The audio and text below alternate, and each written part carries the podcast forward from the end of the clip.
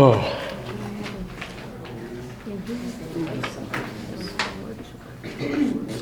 You don't need them today. Next week, um, we'll bring them. Um, next week, I had originally planned to start Wordsworth last week and forgot to do the lyric. I'm going to do two poems today, and they're short. And then next week, we're going to we're going to do one of Wordsworth's longer poems. Um, let's see, I get confused because of the two classes. Um, we've done Blake. You all know Blake now. And I read Blake's London. And if you remember that poem, you remember um, London being described in terms of laws, the, the, the chartered street, the chartered Thames, remember, and the marriage hearse that was plagued. That was um, Blake's vision of a London that had lost its bearing. It's really strange to think about this because we're looking at New England and America as having lost its faith in a fundamental way that we've seen Melville's critique of Christianity in the opening section of Moby Dick, and it's interesting that the first romantic poet we read, Blake, was critiquing London in much the same way. I mean, it's a very different critique, but it, it's it's an expression of his awareness that London has fallen, that it's lost its way. Um, the two poems I want to read of Wordsworth, Surprised by Joy and um, Composed upon Westminster Bridge, show indirectly how much the West, here England, has moved away from its Christian foundations. Um, lots of people love Wordsworth. I was really taken by him for once. He, if any of you have read Wordsworth, you know how calming his language is. His poetry is very melo- I don't. It's just a calming, quiet line. And uh, and then at some point, I realized what was going on, and am not that enthralled with him anymore. Um, lots of academics are very much enthralled with Wordsworth and I think it's because lots of academics um, have this ideal of reclining in a tower, you know, in their peace and comfort. When you read Wordsworth, it's hard not to feel that you're, it, it's like you're in a bourgeois chair, comforted and secure and but there's a whole spiritual dimension of the world that he just never touches um, and so one of the reasons for reading choosing to read this when we could have I could have bypassed him and gone on to something else is it's good to be aware of that decline and something in place of it.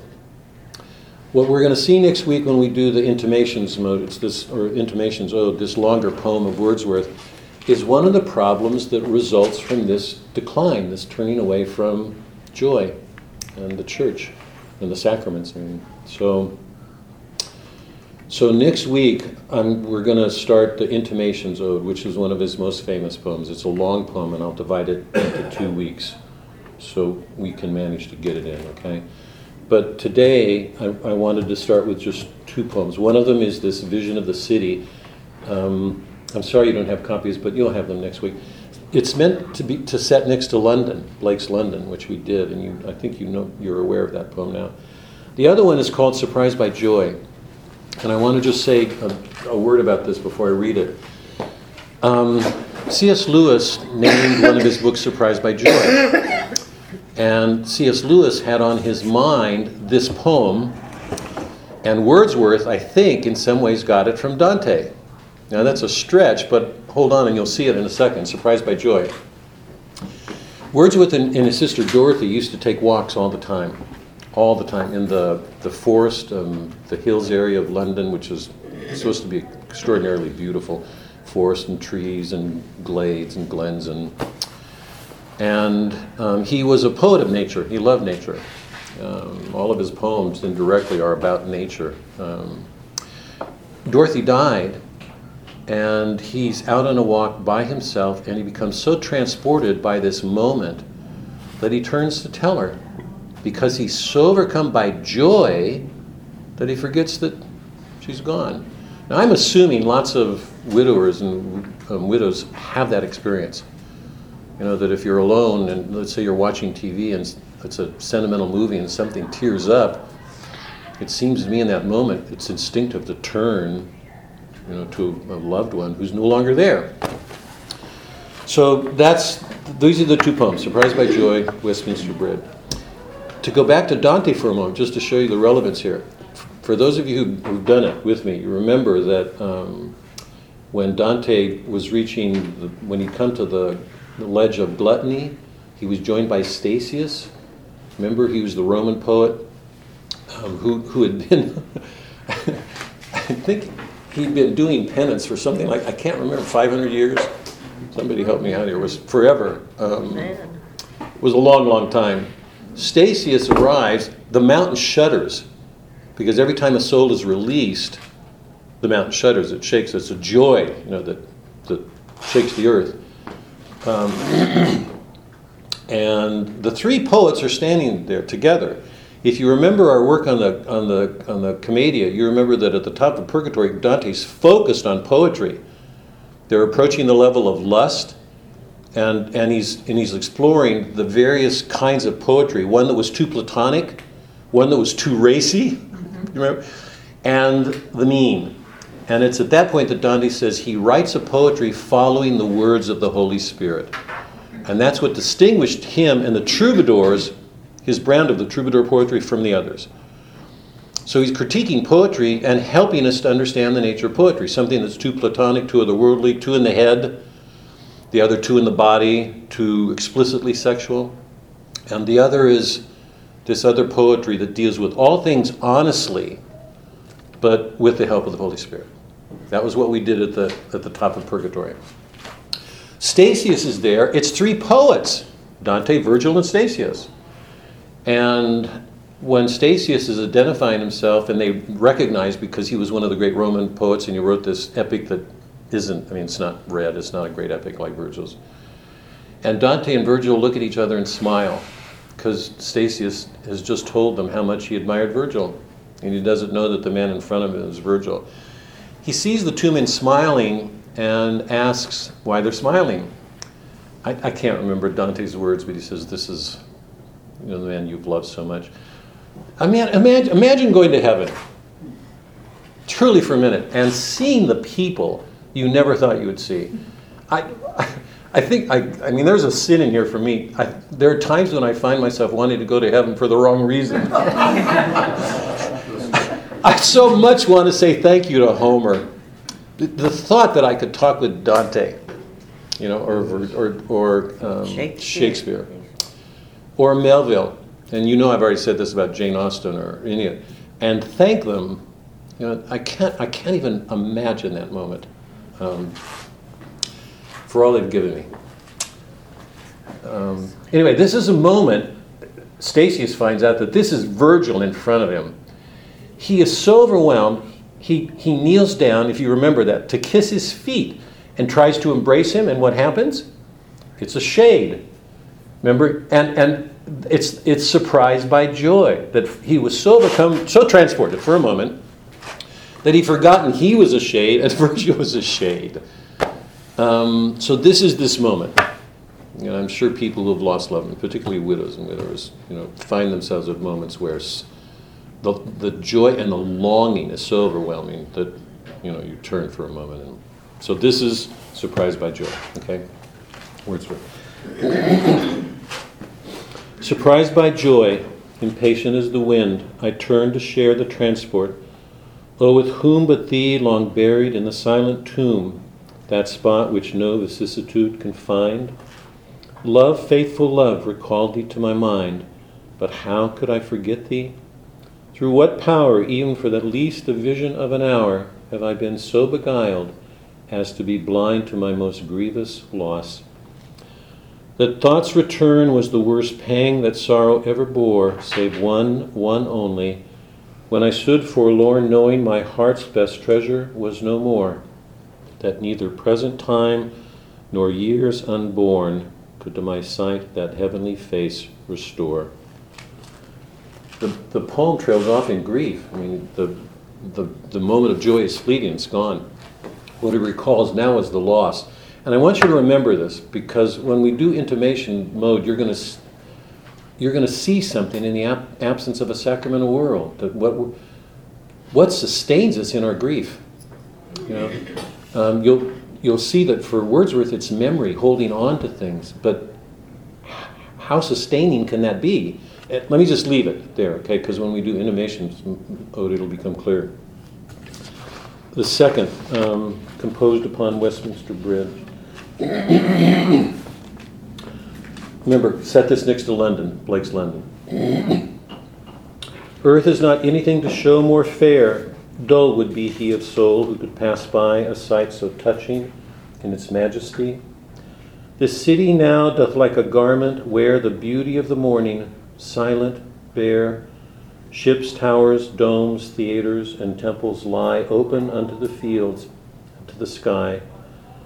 All bright and glittering in the smokeless air, never did sun more beautifully steep in his first splendor valley, rock, or hill.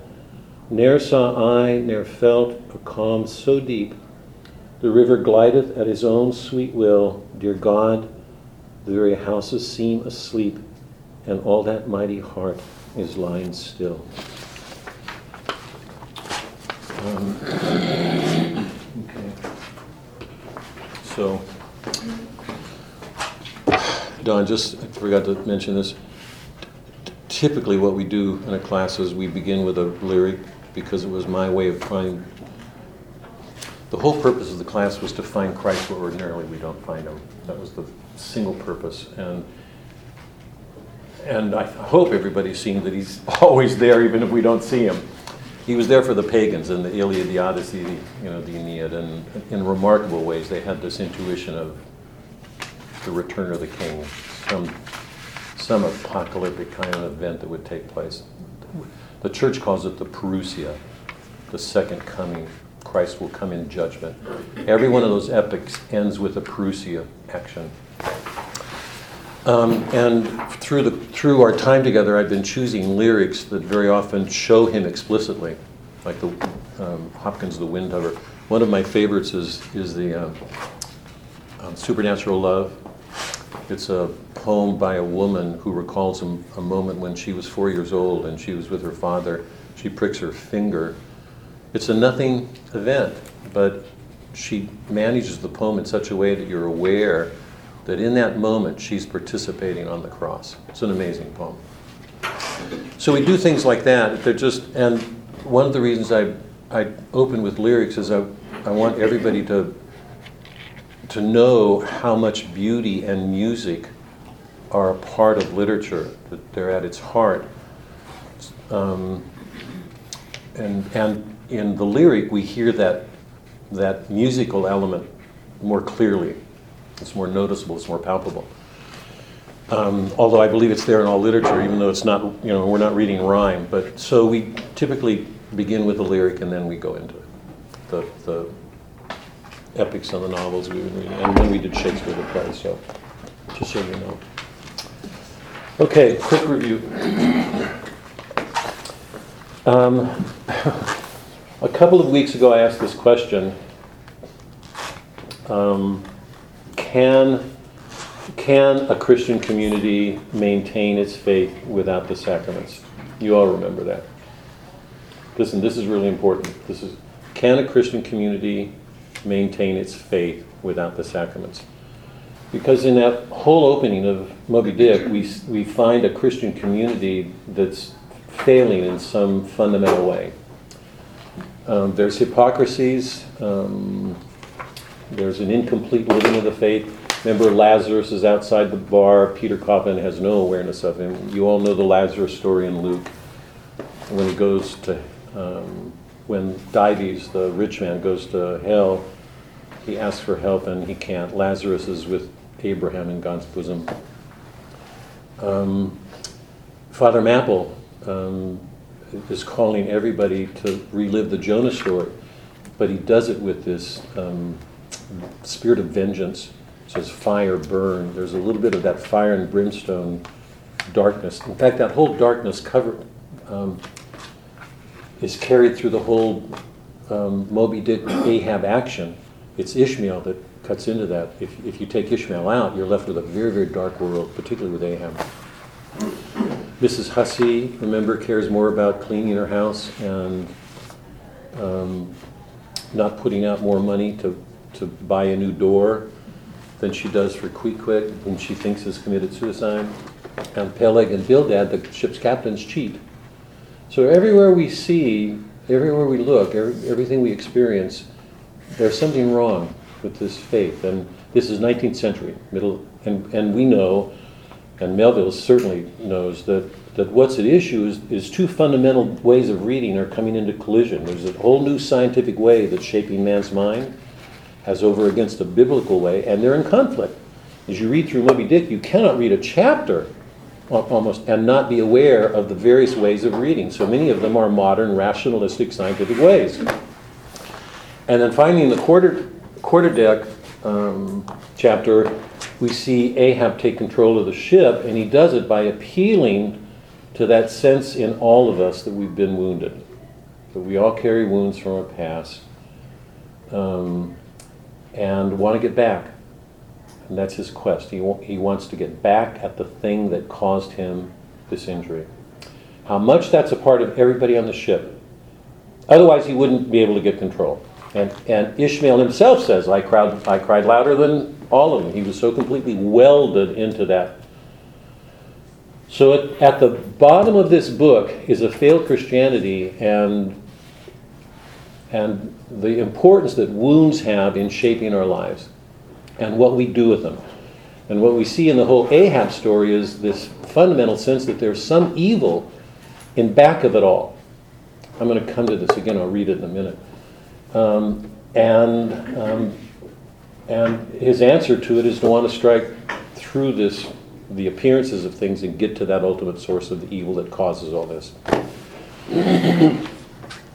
um, so I asked this question you know, um, Can a and I put it different different ways. One of the ways was, can a Christian community prevent itself from declining into a moral code without the sacraments? If you take the sacraments away, that's what Christianity becomes, and you know that across the world. Christ is looked at as a moral figure, a, a prophet, a moral speaker. For most of the world, they have no. I mean, how, it's just amazing to me that they could read the Bible and come away from that. You know, with all the miracles he performed, and if he's, if he's the second person of the Trinity coming down, then his very presence in the human body is a miracle. I mean, there cannot be anything more astonishing than that. If you take that away, how can any Christian community avoid declining into a moral code? That's the great problem that Melville's dealing with here. And we not only do we see it in land, but when Ahab takes over the ship, nobody can resist him. So in the presence of evil, and by the way, I don't, I don't want to say that Ahab, I'm not saying Ahab's evil, but he's certainly under the influence of an evil figure, Fedallah. Okay, there's no question, Fedallah is an evil creature. There's some goodness. Remember, all tragic heroes are noble. All of them. All of them. Or, or, or we won't have a sense of a noble fall. We don't see the nobility in Ahab, we're not reading this well, because he's an extraordinarily noble person. In fact, one of the reasons he's so angry is the modern world has taken away the sense of nobility to people. It, so, it, it, it makes people things. So he, and he's clearly angry about that. He takes over the ship, nobody can deal with him. Why not? Why, why is a whole crew, and if that crew is representative of America, and is an extension of what we saw back in New England, why is nobody capable of dealing with evil? What we're seeing is a bourgeois world given over to greed, cupidity, wealth, comfort, security. Nobody wants to be bothered. They want to be comfortable. They want to be wealthy. They want to be secure. That's our, that's our world. We saw it with Dante. we that's, our, that's what we've inherited. So we're watching a, a Christian world go to sleep on land, and then we're watching the opposite that Christian world get vindictive to strike out at whatever it was that gave this wound. So that's where we were for the last couple of weeks. Um, and last week, what I did was take time out to look at the Eucharist as a sacrament and what it was. And the one point that I wanted to make clear there was if you go back and look at all the heresies, I, I put together a packet, Don, I don't know if you want it, just let Suzanne know if you do. With all the heresies, and showed you that the, in, with respect to every one of them, they were all off in their understanding of Christ. Arian wanted to protect the unity of God and so made Christ a man. Sabellius saw um, Christ as the Father in another mode, that the Father had come, come down, inhabited a body, went back. So, in all these heresies, you see various ways in which men who are extremely smart misunderstand the nature of Christ. They, they don't see that Christ actually fully entered into, a, became a human being. So he brought his divine nature fully into our human nature and became a man. So the Son becomes Christ. And you remember the importance of this from Dante. Could, those of you who are here, because remember in, in Canto 7 in the Paradiso, the, the whole issue is this man, man's original sin is against God. We offended him. Um, and there was no way for us to atone for that sin then. How, how can a human being who's a finite creature give satisfaction for a sin against an infinite God? Yeah? So remember from Canto 7 either man was going to be forever damned or God would simply overlook the sin. How could God do that given that He created us in His image? That there's something noble to human beings. The only way that it could be done is if the Son of God came down, took on our nature, and went to a cross, paid for that sin. So it was really important to see that there's a whole understanding to what goes on in the redemption. And at the center of it is the Eucharist. And if you look at the Eucharist, you can see that the various attitudes that people have towards the Eucharist today reflect those heresies. Either Christ is not there, and the, and the, and the, the, the, the bread and the wine are simply bread and wine. He's not present, yeah? It's just commemorative. Do this in remembrance of me. The, large, the, the, the, greater part of the Protestant world looks at, at communion in that way. Yes? It's commemorative. It's still um, bread and wine. Um, Luther, um, as you know, who really rebelled against the church, believed in the real presence of Christ. He believed that. But something in his mind, I mean, in, in his animosity or what, there's lots of things to say about him, but claimed that Christ, the real, he believed in the real presence. He believed that Christ was in the body and, or the bread and wine, but coexisted with it, did not transform it. So it never became fully Christ. Is that clear? So his term was consubstantiation, coexisting in. So the bread and wine never got completely transformed. The Catholic Church, and by the way, the whole Catholic Church from the beginning, the Catholic Church, and by the Catholic I mean Eastern Orthodox, because if you look at the Orthodox world, the Eastern Orthodox world, if you go into that world, it's, it's virtually the same as it was for the Catholic Church from the very beginning. It's sacramental, they believe in the sacraments, it's, it's all. The change comes with the Reformation. Um, the, the, whole, the whole Christian world, Catholic world, by that including Orthodoxy, in you know the 11th century, the Orthodox world breaks off. Um, um, they all believed in um, the, the actual presence of Christ in the Eucharist, that that was Christ. It's not until the 13th and 14th century when all these rationalists begin raising doubts about it that they have to articulate it in the form of a dogma. And that's when that dogma, that, that doctrine is developed of transubstantiation. It wasn't that it was new, it had always been that way. It's that they had to clarify it the way they did the heresies in the early church history. So, anyway, it's, it's only the, the Eastern Orthodox and the Catholic Church that acknowledges that the Eucharist is actually Christ. So the, the wafer and the wine are, have actually been fully tr- transformed. That when we take that Eucharist, we take t- taste and see. You know, the biblical. It's not read and understand in your head, read the Bible. It's taste and see, take it in. So the, for the Catholic and Eastern Orthodox, we are receiving Christ transformed in his human nature.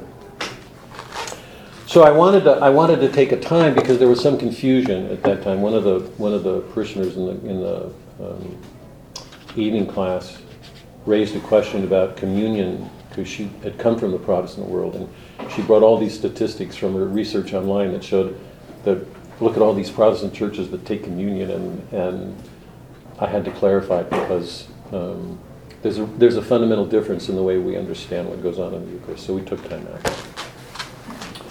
Um, okay, let me. So, in a sense, we took a break, and now we're. I got a. I got a sweatshirt, Bev. If you want one. No, I'm good. Um, I know. Um, we talked about the plot. I want to pick it up again. Um, remember, remember the plot. The plot is an imitation of an action, an invisible action. The plot's the sequence of events, right?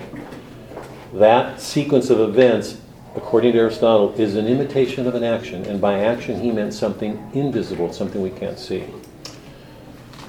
So it seems to me, up to this point, the invisible action, what the plot is about, um, I'm going to put it this way. What this plot is about is a tension between various worldviews. One of them is Protestant, largely Protestant, that we get in Ahab, and the other is scientific. Those two views are in collision, okay? They're, they've set up the metaphysics of Ahab's quest, and, and Ishmael's quest, actually. We've got those two views in collision, and, and Ishmael, in, every, in chapter after chapter, in the way that he reflects on those shows various ways of re- reading the world. One of them scientific, the other is religious. Included in religious, we can say mythic, because so, so many of the things that he does refers to a mythic world. Perseus, Hercules, you know, the, the, the mythic beliefs of Eastern religions. But at the same time, both of all of those various worldviews come down to two worldviews radically in conflict with each other. Ahab's and Ishmael's. Ahab's view is fundamentally, radically dark. I'm going to read passages today that'll, that'll remind us of that. Ishmael's view is, is, is full of wonder and openness. There's a humility in him. He's open to things. He constantly experiences wonder and he, and he constantly finds humor in things. You can't read him, it seems to me, you can't read him without laughing, particularly when he's talking about things like whale balls or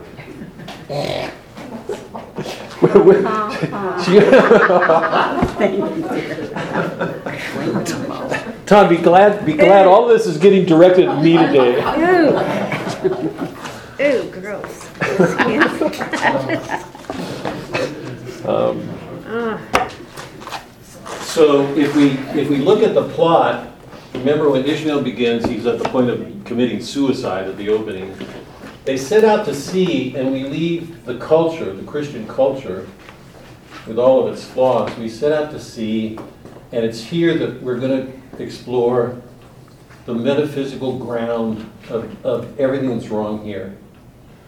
And the last time, before we took this break, I said that this series of chapters here is what I call the setup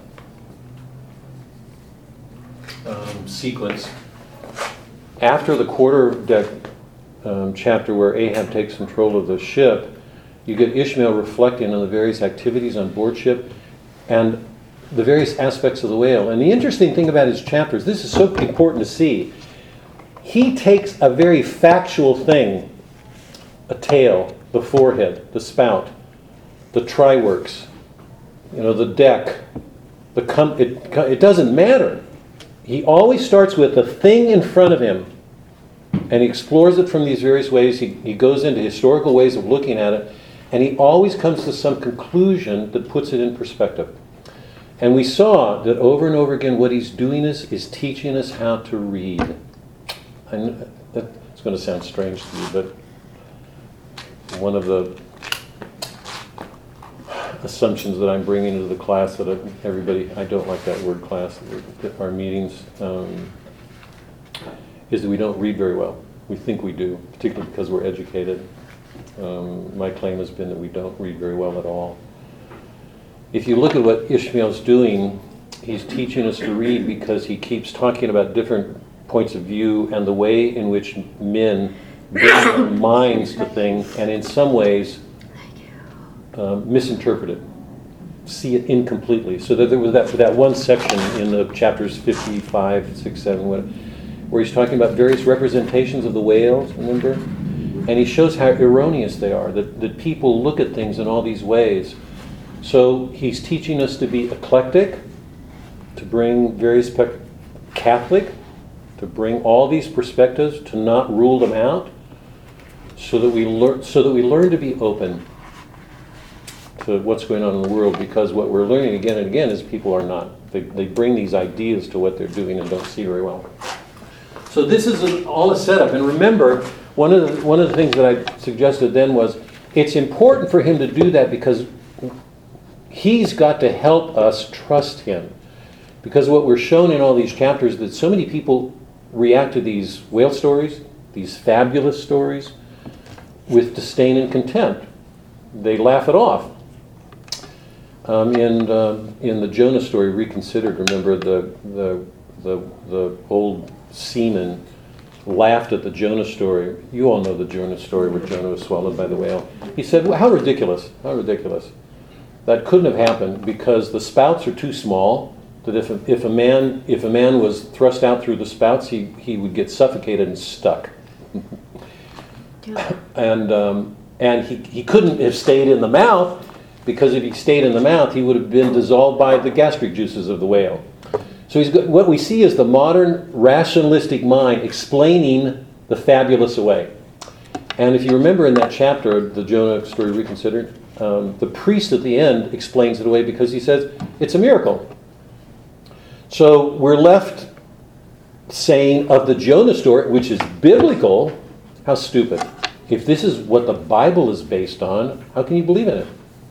So the problem that Melville is facing is he's got to help he's got to help us learn to trust him in his readings because in so many of the episodes we see people blowing these things off, explaining them away.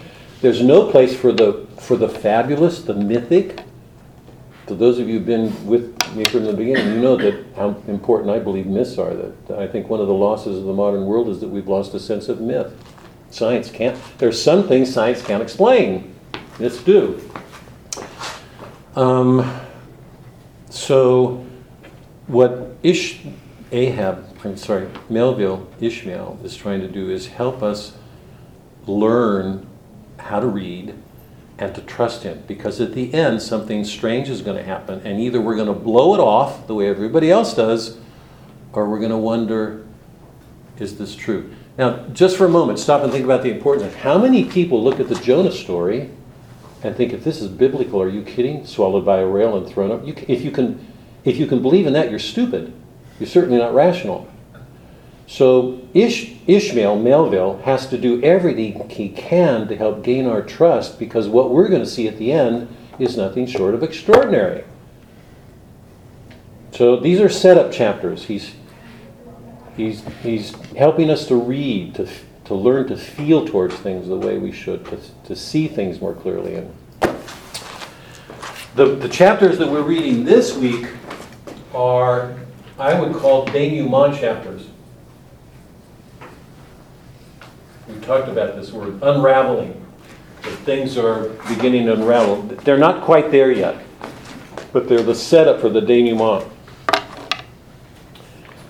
In the chapters that we've been reading for this week, Ahab is going to um, break the quadrant and throw it away.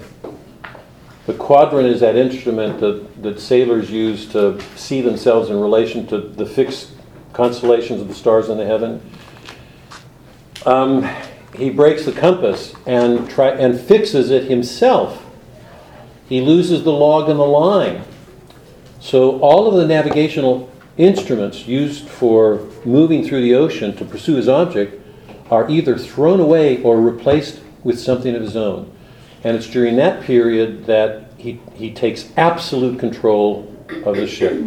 He starts ascending the mast so he can be on the lookout for Moby Dick when he loses the compass, he, he makes a new one of his own. So he wants control of everything. Now stop and think about this because at the center of the soul is this darkness in Ahab. He's got to get back at it. And he's reached a point now in his quest where he has to control everything absolute control. There's nothing he will turn over to anybody. And it's during this period that a couple of things happen. One of them is this sperm- sperm- spermaceti thing that I want to read in a second, where, where Ishmael undergoes a, another turn, of peripeteia, The, the, member of the peripeteia, the, the turn, of- it's a conversion moment. And it's during um, these chapters that Pip is abandoned at sea and has that vision. And I want to come to that because it, it seems like it, it's nothing, but as a matter of fact, it's not. Um, something's happening with that that I think is really important for the whole action. So, what's happening here is, is that we're getting closer to the climax. We can feel ourselves approaching the climax. Ahab, Ishmael's getting away from these meditations on things. More and more is happening. Ahab's taking more control. He's getting fierce about it. Pip almost drowns. Um, and Ishmael has this change. So I want to look at those um, today. Just quickly, um, can you all recall the prophecies? Um, remember in the beginning, there were all those prophetic omens and signs. Peter Coffin, remember the name? Yeah. Mrs. Hussey's um, sign had um, pots that looked like the crossroads of a gallows, if I remember. what else? Um, The stranger. hmm? The stranger. The prophet Elisha, yeah. And remember Elijah in the morning met Ishmael that one morning and said, signed up for the day of judgment? Or no, see you, he said a couple of things. On one of the occasions, he said, see if you can find them, see if you can find them. I'd, I'd liken that to that Hamlet opening line, remember? Who's there? What are those shadows that just boarded? Did you see them? Because the shadows are images of evil. Are you aware of them? Did you see them? Can you find them? It's one of, it's one of the challenges, it seems to me, to us as readers. Remember, because remember, he's speaking to Ishmael, but us. Can you find them? It's like that opening line of Hamlet. Who's there? How do we answer that? Can we find evil in the world? Or, or like the Christians at the beginning, are we hiding behind this bourgeois world of comfort? We don't want to be disturbed. We don't want to be bothered with things. Um, and the, the other thing that Elijah said was, uh, Did you sign up?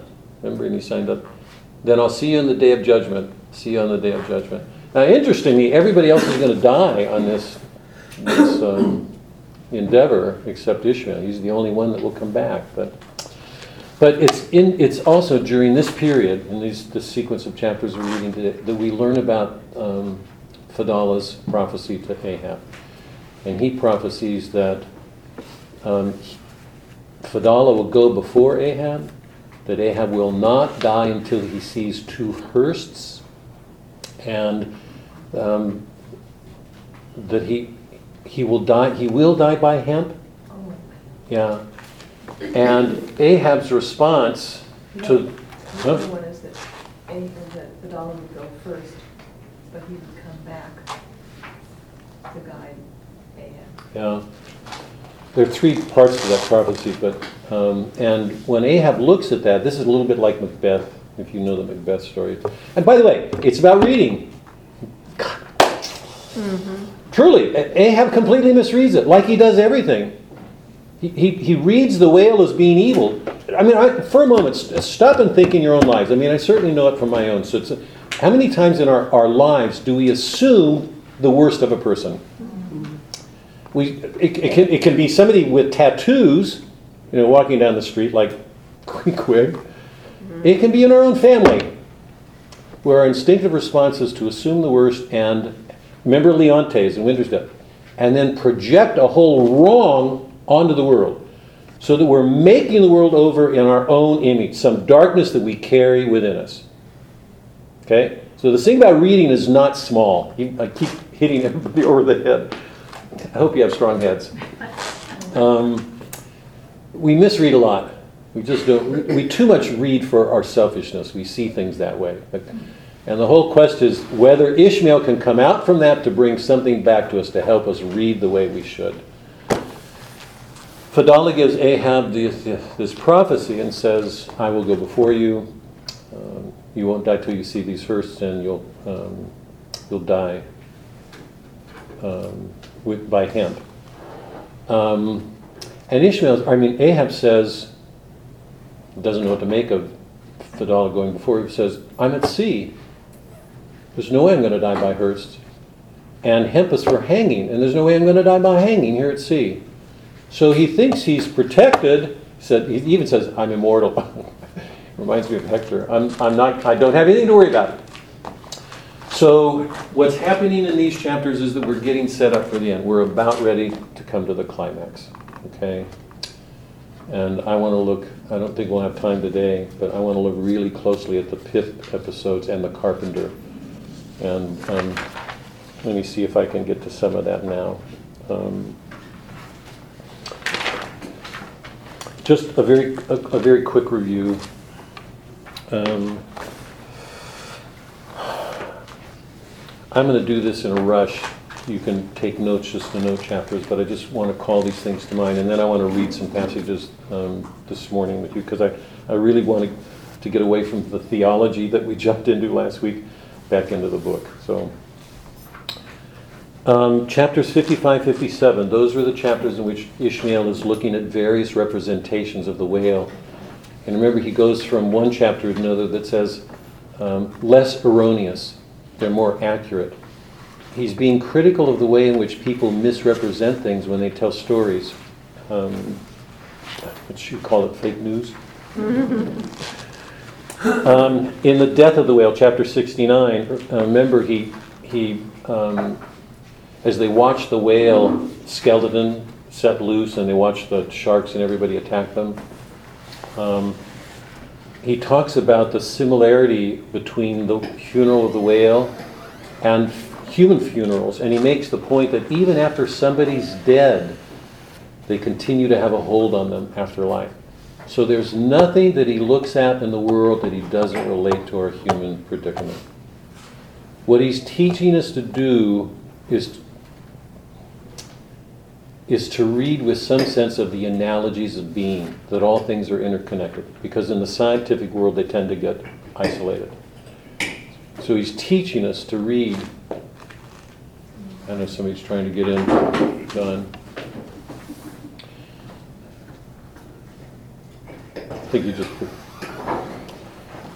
Um, Allen Tate calls this way of reading the symbolic imagination the symbolic imagination. He's got this wonderful essay. I think I'm going to actually print it and make it available for you guys because it's such an extraordinary essay. The symbolic imagination. It's, it's a way of reading that, that shows the analogy of things always, that there's always some connection between the thing in front of us and something else, and we very seldom see it. The monkey rope remembers that episode where Queequeg and, and Ishmael are tied together and Ishmael is whining because he thinks it's unfair. Queequeg has to go down, he has to go down with him. We already talked about that.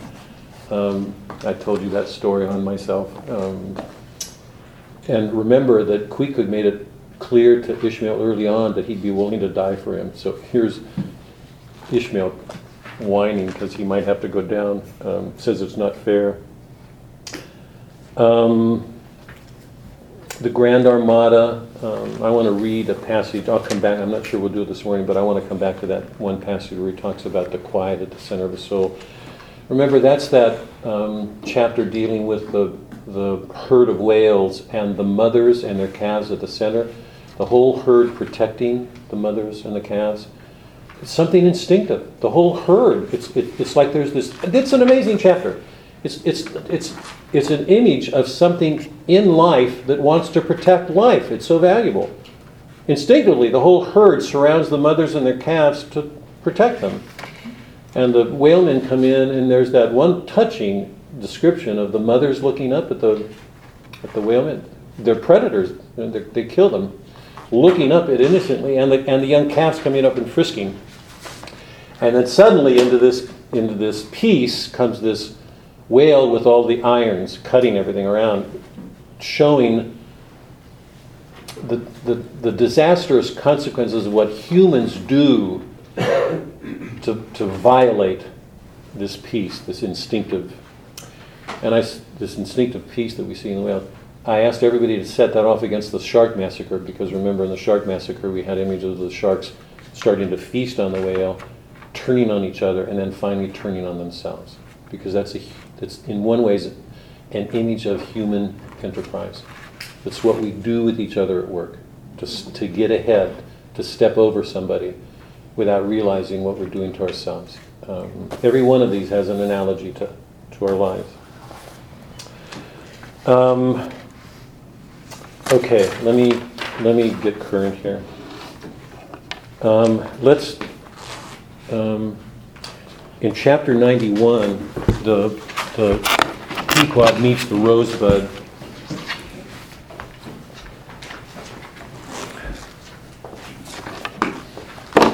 And rem- remember the word rosebud, because the word rosebud images the ship. They're innocent, foolish, they're stupid, they don't know what they're doing. The, the uh, and the Pequod crew diddle, that's their word, they diddled them, they, they conned them out of the whales because Stubb knew that there was this, this material at the heart of a dead whale called ambergris that is a source of valuable perfume. So they convinced the Rosebud crew to turn loose of it, and when the Rosebud's out of sight, they, they get it.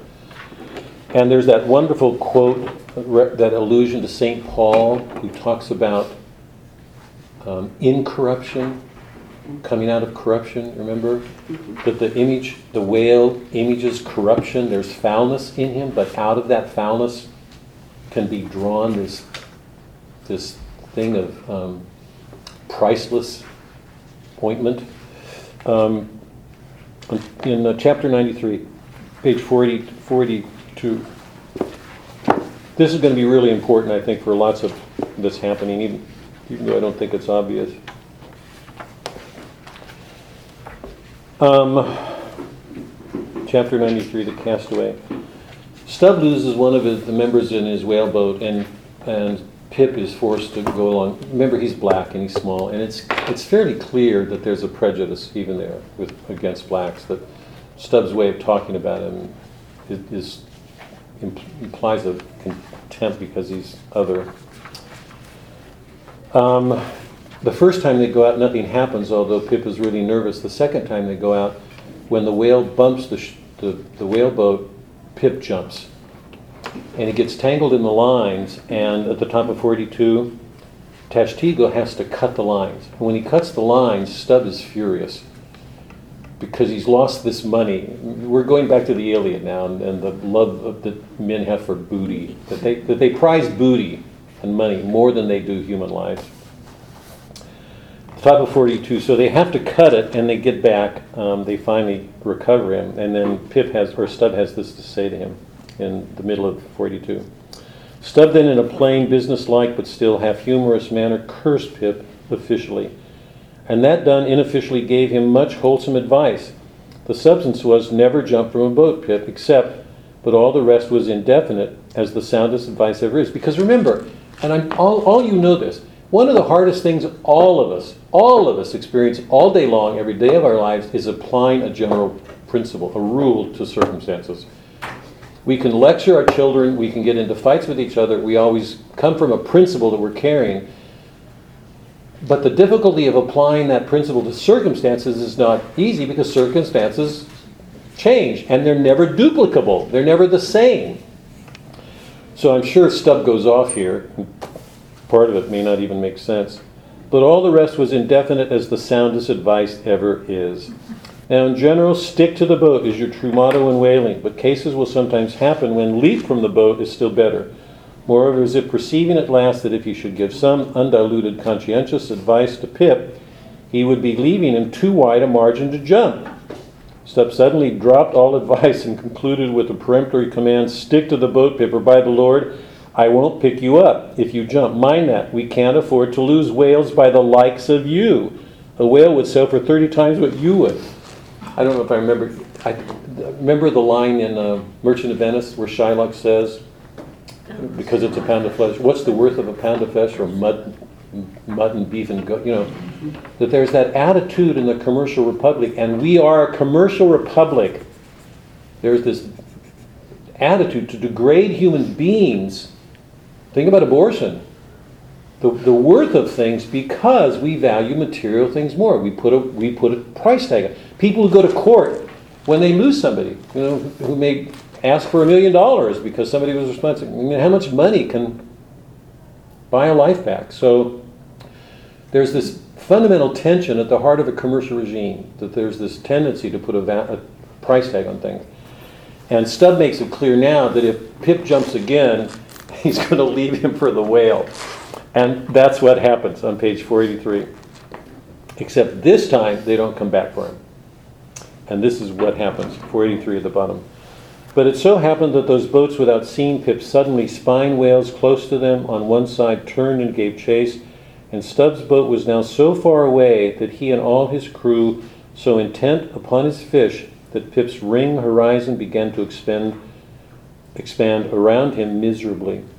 By the merest chance, the ship itself at last rescued him, but from that hour the little Negro went about the deck an idiot. Such, at least, they said he was. The sea had jeeringly kept his finite body up, but drowned the infinite of his soul. Not drowned entirely, though. Rather carried down live to wondrous depths where strange shapes of the unwarped primal world glided to and fro before his passive eyes, and the miser merman, wisdom, revealed his hoarded heaps, and among the joyous, heartless, ever juvenile eternities, Pip saw the multitudinous God omnipresent coral insects that out of the firmament of, of waters heaved the colossal orbs. He saw God's foot upon the treadle of the loom and spoke it. And therefore his shipmates called him mad. So man's insanity is heaven's sense. And wandering from all mortal reason, man comes at last to that celestial thought which to reason is absurd and frantic, and weal or woe feels then uncompromised, indifferent as his God. This is an extraordinary. He has a vision that's almost divine. And he sees God's foot on the treadle. He sees it in the water. Remember, we've talked about water as an image of grace. Um, I've got a question for you guys, just for a moment. I, I, know we're. I want to. I still want to watch our time here, but um, I want to get us back into the book as we get to the end. Um, but here's a question: What's that line from Paul where Paul talks about the wisdom of men is more foolish than the or the than the foolishness of God? Or what's what's what's that line? Does somebody? The wisdom of men No, foolishness of God is more wise than the wisdom. The foolishness of God is more wise than the wisdom of God? The wisdom of men. Or the wisdom of men? The foolish, say it again, Doc. The foolishness of God is wiser than the wisdom of men. Does everybody have that? Yeah. The, the foolishness of God is wiser than the wisdom of men, yeah? Um, think about the importance that men give rationality. You know, we've been talking about this from the beginning, and certainly when we did Winter's Tale with Leontes, because Leontes is an image of the masculine mind, thinking he's right, imposing his ideas on things, and failing miserably. Pip has had this vision, and everybody on the ship sees him as being mad. And the question is, has he, has he had a revelation from St. Augustine's, using his a moment of illumination where what he sees takes him beyond the realm of reason? And if you look at the men on board ship, remember, all of the men on board ship are governed by practical reason. They want to get a task done. What is Ahab doing? He wants to get from here to here. The last thing Ahab can do is look at a tulip or a. Cro- Who said that? Crocus. Crocus. Thanks. You knew. God bless your soul. Um, the last thing he could do is look at a crocus. Right? I mean, Uh-huh. that, that's it, particularly in men, but I think even more and more with women as they step into a work world with, you want to get from here to here with this sense of efficiency because you're a part of a machine. If you don't, you're, you're, you're replaceable. Somebody else can take your place. Robots. Hmm? Robots. Yeah.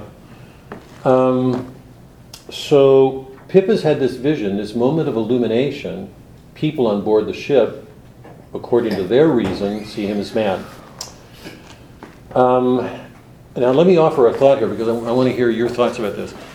If you read, if, if you look closely at 19th century fiction in writers like, um, um, you get a touch of it in Jane Austen, but really not much, but you get it everywhere in Charles Dickens and you get it everywhere in Dostoevsky.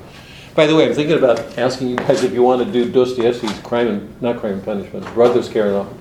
Brothers Karamazov would be a wonderful book to do with you guys. Um, really good book to do with you guys. But um, if you look at Dickens and Dostoevsky, you, you're watching writers who belong to a Protestant world of respectability, largely.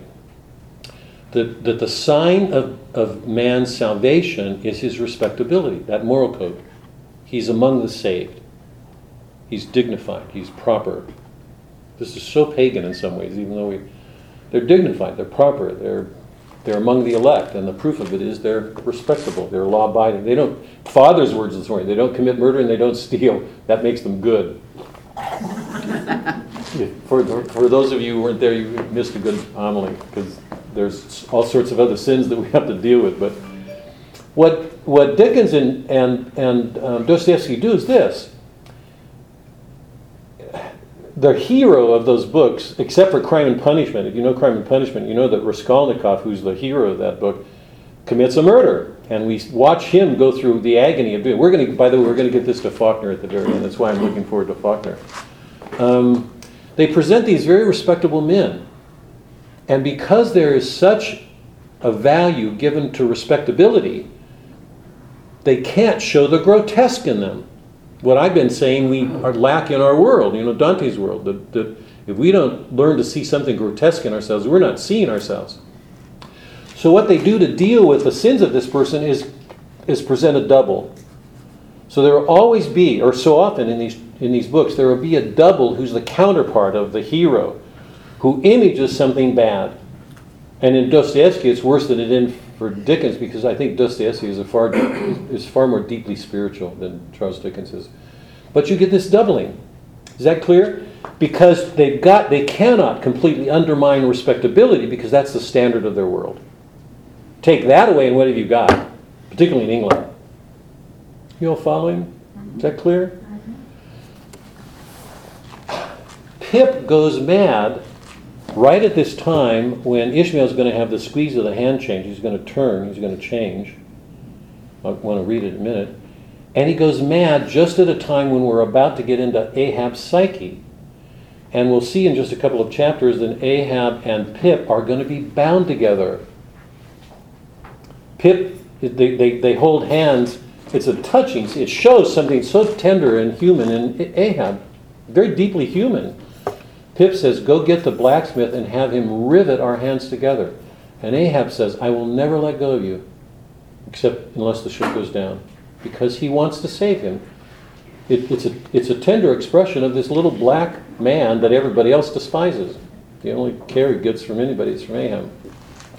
So my question is, is, is Pip an image of something in these other men that they don't see?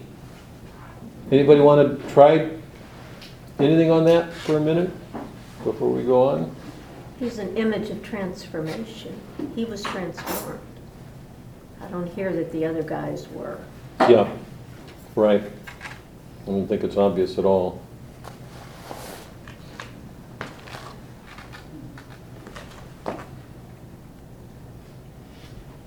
Well, let me suggest this, just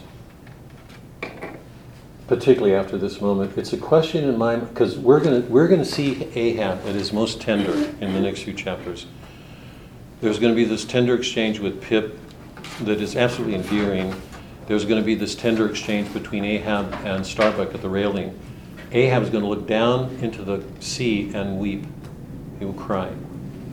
He knows he's going to his end and he can't stop himself. Starbuck says one last time, my, it's, it, I mean, they're famous words. It was in one of these Hollywood movies. My captain, my captain, my captain, my captain, t- turn away. Um, and Ahab can't.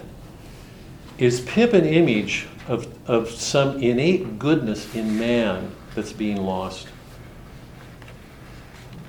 That Ahab can't get to because this darkness in him um, eclipses it. Why did Melville bring this in at this time of the story? He didn't have to do this. Remember that. Remember, we're in a world of fiction. I mean, writers are, remember from the beginning, writers are deflecting. They, they've got oblique ways that they're trying to help us look at things that we miss, that we don't see. From the beginning, I've been saying that so often we don't see things, and writers help us to see things. Like, just if you look at that description of the underworld that Pip sees, that's the writing of a poet. I hope you heard that. I mean, what he described. How could any writer articulate that? Yeah? One of the things that occurred to me, Bob, as I was reading that was Yeah. Pip is an innocent, he's not a deep thinker. He's what? An He's- he's a- innocent? he- Is that your he's- word? Yes, that Yes, was what I it's a said. good He's word, not yes. a deep thinker. Yeah, Uh, You know, right. he's one of the, Yes. the lesser. Yes. But he acknowledges, or is put in a physical position where he has no power, where he has no Absolute, anything, no yes. hope, no Yes. anything. And He's but the abandoned. other people who can't see that we are all in that position. Yeah. It, it seemed to me that that was Yeah. part of what. Yeah, I think what that's really was. good. He's, he's abandoned, he's powerless, he Yeah. can't do anything. He's, everybody left him. By the way, which is one, it, it's, it, I'm so glad you said that. It's, it's one of the hidden things of the Pequod's cruise, right? It's all self-interest and greed. They're cheating each other, they're gonna go out to kill this whale. Stubb makes it clear that if Pip jumps, he's not worth saving, a whale will bring in more money. So behind it is this implicit readiness to abandon. That, that there's a, I don't know what to call it, there's this fundamental, radical selfishness at the center of this quest, self centered, particularly with its wounds. And I've asked you all to think about this. This is America. This, this is an image of us.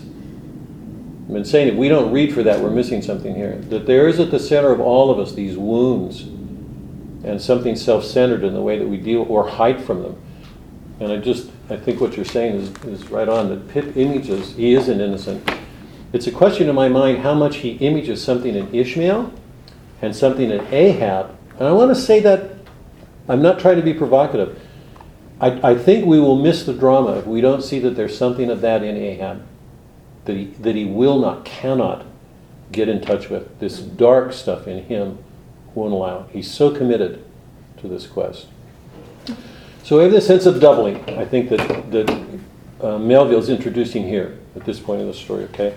I'm going to read one more thing and then, and then I'm going to, remember in the, when they diddled, when they diddled the rosebud, they got this um, spermaceti, I mean the um, ambergris. And the, the men are called to this task of squishing it because it's in the form of globules, so they have to squish it to, to get it into a liquid form. And this, I think this is the third peripeteia. You all know that word by now, right? I'm making you half Greek.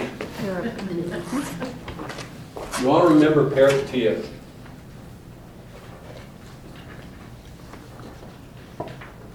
The term, according to Aristotle, every good tragedy, every good, I think every good plot, turns on the mo- has embodies the action of the peripeteia. It's always there. It's there at the beginning. The good plots. There will be a turn. So it's always there. And then we come to it and it turns. And I, we, we call that a metanoia, a conversion moment. And remember for Aristotle, it's always com- accompanied by a moment of recognition, the anagnorisis, the recognition. We reach these points in our lives where we see something, it's painful, we'd rather not do it, um, it hurts, but it's the beginning of a change. If we're going to change at all, we have to go through these moments. There, there have been three peripeteias already. The first one, remember, is in that the, the um, bosom friend chapter where he and, and Queequeg are in bed, and he said, "I felt my splintered heart melt." That this man who terrified him the night before has warmed his heart, and, and he began to feel this affection for him that he never felt before. The other, I think the second is the, in the Grand Armada. Hold on. Um, 454, I think. Let me just Um, I want to, it's worth, yeah, 454 towards the top. Remember, they're in this, in the center of this pool, and this whale comes in with a harpoon stuck to it and the lines thrashing about with the cutting blades, and it actually cuts the umbilical cord, it wraps around it. So it's striking right at the heart of this nurturing, this, the, the feminine that, that, that um, Melville shows us, that there are these two seemingly opposite principles at work the, the masculine, the shark attack, and the nurturing here of the mothers um, caring for the babes. Um, um, and at that moment, when the whale comes in, bringing havoc into the center, into this calm, this human disaster, or the, result of a human failing, violently intruding itself on this peace, you know, cutting the umbilical cord. He writes this, and thus, though surrounded by circle upon circle of consternation and affrights, did these inscrutable creatures at the center freely and fearlessly indulge in all peaceful serum concernments, yea, serenely reveled in dalliance and delight. I mean, what could be, it's almost Edenic, almost like Eden. Um, in all peaceful concernments, yea, serenely reveled in dalliance and delight. God, how Edenic. But even so, amid the tornadoed Atlantic of my being, do I myself still forever centrally disport in mute calm, and while ponderous planets of unwaning woe revolve round me deep down and deep inland, there I still bathe me in eternal mildness of joy. So, no matter how bad things are on the outside, no matter how destructive, he, he knows that the center of his being is this mildness and joy. Compare that to Ahab, just for a second. Can Ahab say that? So I would say the, the bosom friend, the Armada, the Grand Armada here, um, remember, even though, even though we don't hear Ishmael saying, I'm separating myself from the cause, from the, those are not the sentiments he would have expressed in the quarterdeck scene when he said, I shouted, my voice was louder than the rest. He, Ishmael's going to the center of his being and finding there this joy this mildness of joy. Now, here in the in the um, the squeeze of the hand, chapter ninety four.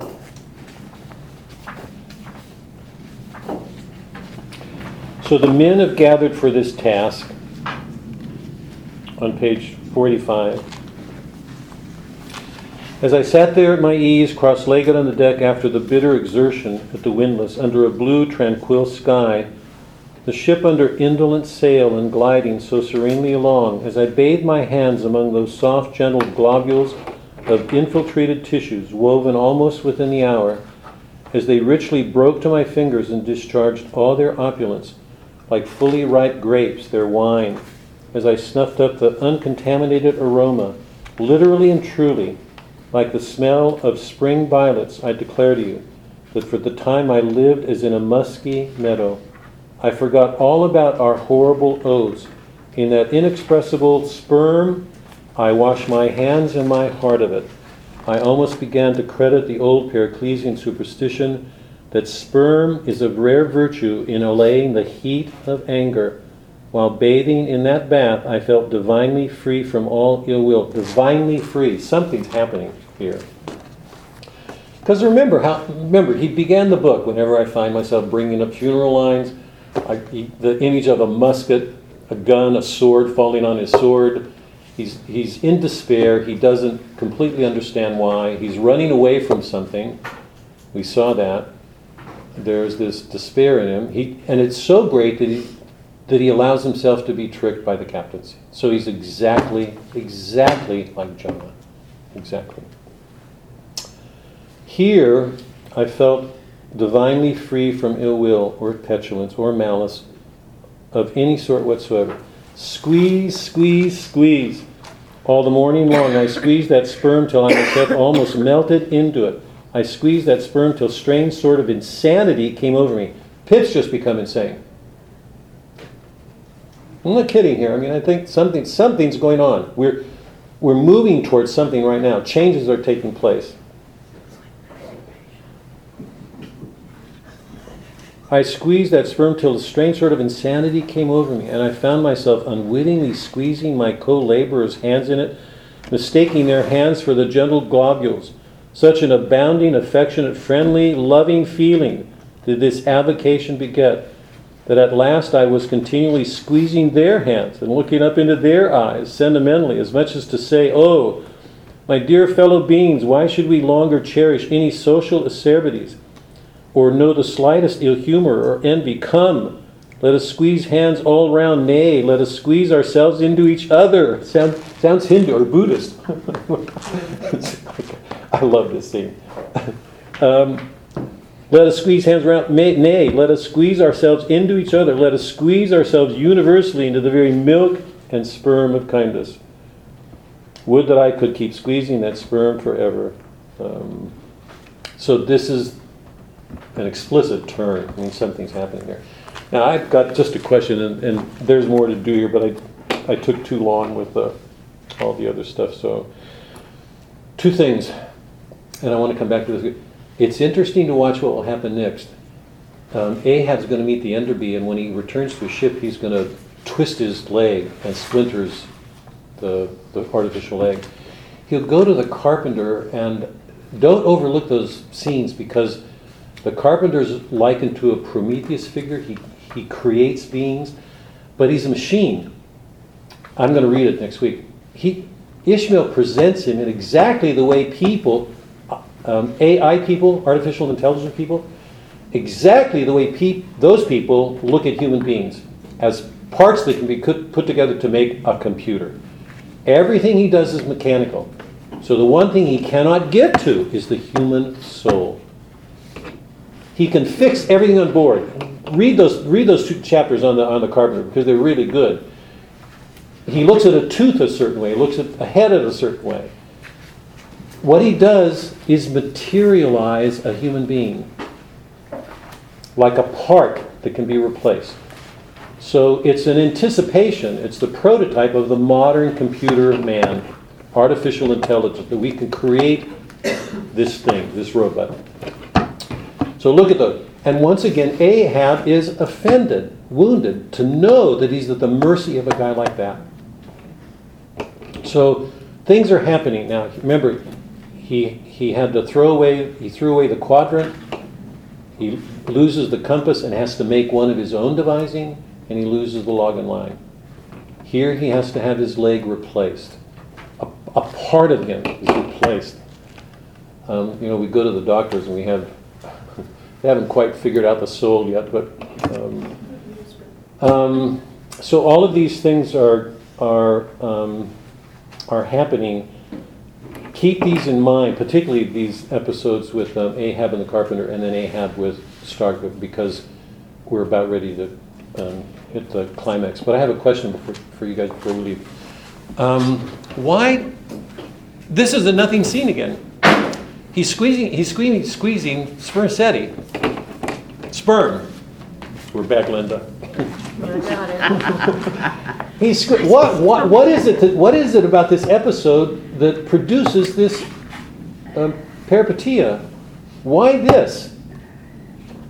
It's a nothing episode, right? It's, it's not. I mean, it's not the you know in a in a novel where the the the conversion takes place because some great thing happens. You, you know, you have a great revelation, or he's squeezing sperm with these men, and yet in the moment he is radically transformed, changed. Why? Anybody want to offer a thought on this? One of the evening parishioners was likening it to a little child playing in mud. You know, when you get your hands in and it's, um, but what do you guys? No, you go. I was just gonna say, I think it's because you have to be kind of quiet in the mundane of the activity to be able to reflect and kind of see what's going on around you and kind of get in touch with your thoughts and feelings. So just the mundane activity of squeezing those globules. You know, I wonder sometimes, I don't, if women, when they wash dishes or used to, I mean, now, do- if, and I'm, I'm saying this really seriously, if- in a mundane activity, when you're doing something and it's quiet, in those quiet times, if you don't approach something like prayer, that when you're too busy in an artificial world, too efficient, you, you put yourself out of touch with. There's something going on here in, a, in its mundane. Debbie, did you go ahead? You, Well, I, I don't know if this is right or not, but anyway, I mean, what he's got in his hands is part of the essence of life, that, that God, you know, you Yep. got this and you got this. Yep. And, and he is viscerally touching that. And I, that would be overwhelming, I would think. particularly if you saw, I mean, I couldn't, I couldn't agree. I really think the fact that it's sperm mm-hmm. is not irrelevant. And you put it really nicely, that it's, it's the source of vital life, that that, and you're in touch with it. You, you know, you're um, doing something with it in a mundane, ordinary way. It's not, it's not Promethean, it's not you're doing this, it's just, you're in touch with everything that makes us ordinary. Um, I would, I would back that up with even deeper.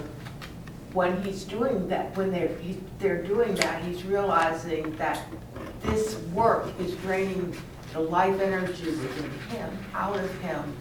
And also Mother Nature is involved because it's the, the feminine side of it too. She's dead as well.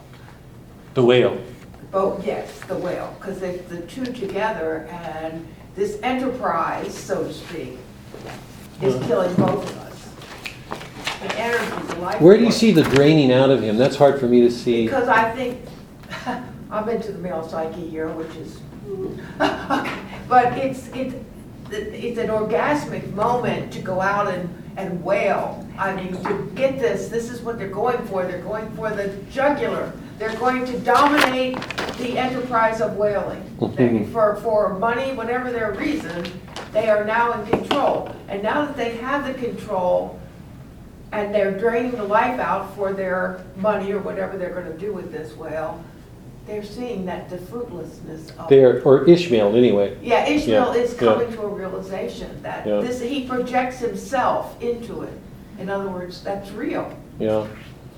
It's hard for me to find anything life draining in this moment, but let me, let me offer this, because it, it's interesting that you'd put that the way you did, because, and I'm looking for the, there's that chapter, um, it- it's the tale, the, it's not, the whale is silent, I can't, chapter seventy-nine, I'll have to go back, I'll find it and bring it next week.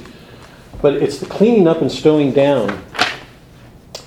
If you remember that chapter, cleaning up and stowing down, oh, here, chapter 98. It's, it's page 499. Um, that's an, that's an exact, what you just described here is an exact description of what Ishmael's describing of the whale activity. It's not put in sort of modern psychological, you know, um, archetypal terms, but, but he describes them as, uh, is undergoing the Sisyphean, Sisyphus was the, that mythic figure that pushed the rock down and came, that it's this ongoing, fruitless endeavor. It's like the shark massacre, that, that what you're doing in all this work, if you look at that, at that chapter, the, the, the uh, stowing down and cleaning up at around 499, it actually comes to the end and says, and that they're killing themselves in their pursuit of this, that, that they just mindlessly keep going through this activity again and again and again without realizing how much they're turning on themselves, just like the sharks did, remember in the. Now, I would differ with you in the Ishmael episode because it seems to me um, that that um, something life-giving is happening, and the fact that it's with spermaceti to me is not an accident. There's something life-giving that he that he stepped outside of that quest. Remember, he says at that moment. So he he really separates himself from what you're describing and what Ishmael at that earlier chapter describes as this mindless, repetitive activity that takes our lives away. I, I think he's stepping outside of it and in, in some intuitive way breaks from it and finds this love beginning to grow in him because this, this is so sentimental, so tender, you know, looking in each other's eyes and squeezing their hands. What, what I love about it is, you know, so much of our so much of our lives is so often spent striving, I think, over striving to do something. It's like we have to constantly prove ourselves, or we, we have to become better, or we won't be loved. In this moment, Ishmael comes to this love by doing a very ordinary thing. It's like it relate. Remember, remember when we first started with Achilles and Hector, Hector wanted to be as a god. He wanted to be better. He wanted people to see him in a certain way, and that's that's that embarrassing scene at the end when he when he becomes he cares more about what other people think than what he does. Achilles gives up his life. He accepts his death. He, um, even though it's pagan and heroic, it doesn't. It's it's in the direction of Christ. It's not there, but it's in that direction. Um, there's something about the ordinariness of the mundane. That, that and remember, ordinary. The word ordinary. God, the word ordinary means ordinate, ordinate, appropriate, lawful. That when human beings try to exceed their nature, and we've been looking at that from the very beginning, we become something that we're not.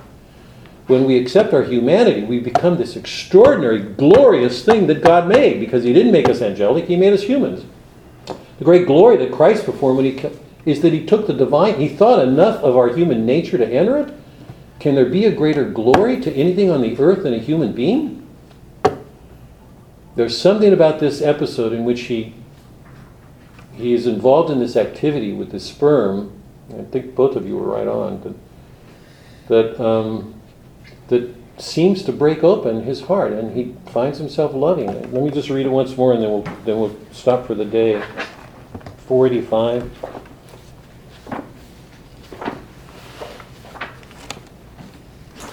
And by the way, th- remember what's happening now. Let me just to put this in perspective because we didn't, we don't, I don't want to, I don't want to go any longer because we should stop. But we had Pip going over, Ahab's casting away the stuff and reshaping all the navigational instruments.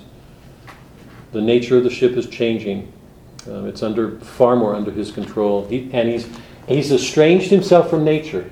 He's not looking at the sky, the stars. The quadrant would do that. He's lost the log and line. He's made his own compass. He is dominated. There's a complete control thing going on. Pip falls overboard. Ishmael has the squeeze of the hand, and immediately following it is the try-works episode. If we'd had time, I would, because it's there that Ishmael sees that this ship is demonic. What he's going to show is the harpooners and the sailors with fires going into the night sky with demonic kinds of eyes. It's a hellish scene, and he describes the ship as a as a as a, an inflamed ship rushing to hell. So that's the first moment where something dark, where where the dark that's been implicit, buried, actually comes to the surface.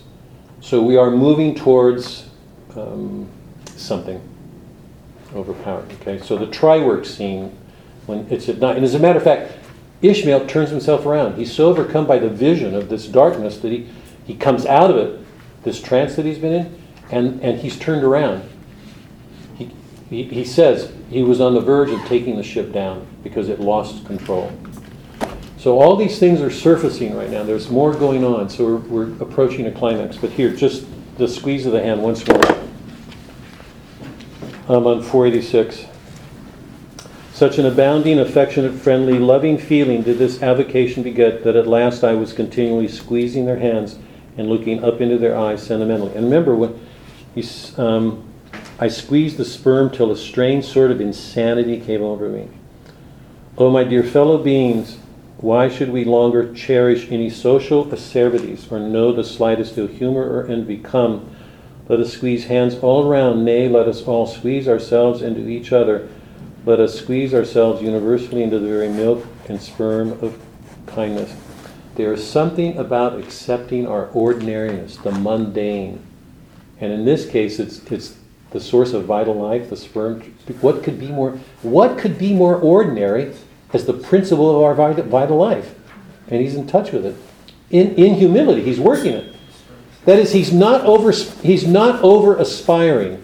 He's not trying to be, to do a great thing. It's like he's accepting of something human. And in this moment, in his lowliness, this love is released. So, okay. See you guys. You guys have a, have a good week. By the way, I hope I, if I did, wait, can I your? Can I, sorry, before you, I meant to say this earlier. I hope all of you, pray, all of you, have a good Lent. All of you have a good Lent. Particularly when we have people Oh, by the way, um, next week I'm gonna, Where did I ever? can I, hear- sorry, sorry. I- Next week, I'm gonna go into next week with the idea of trying to get to the end. I'm not sure that we'll do it. But even if we do, I- we're gonna have a break because the week after is that week off at church, so we don't meet for a week. When we come back, I'd like to give half of that class to Melville to say some final words and start Go Down Moses. So next week, I'm gonna plan to try to end it. If not, it'll be the following week and the week after that, but we're approaching the end. So You all we meet know on that. St. Patrick's Day, but not on the 24th. We meet the 17th, Next week. Next week, Friday. and then we miss a week. and then we miss the 24th. Right, right. Okay. Thanks. Yeah, no, that's why. For the end? Why is the church? You can't, you can't do that. Because I You can't do that. No, I don't want to do it, but, You don't have my permission. It starts the nineteenth. The 19th. You can't miss that. What's, you know, one of the things there. Uh, I love, by the way, I love what you did with Friday.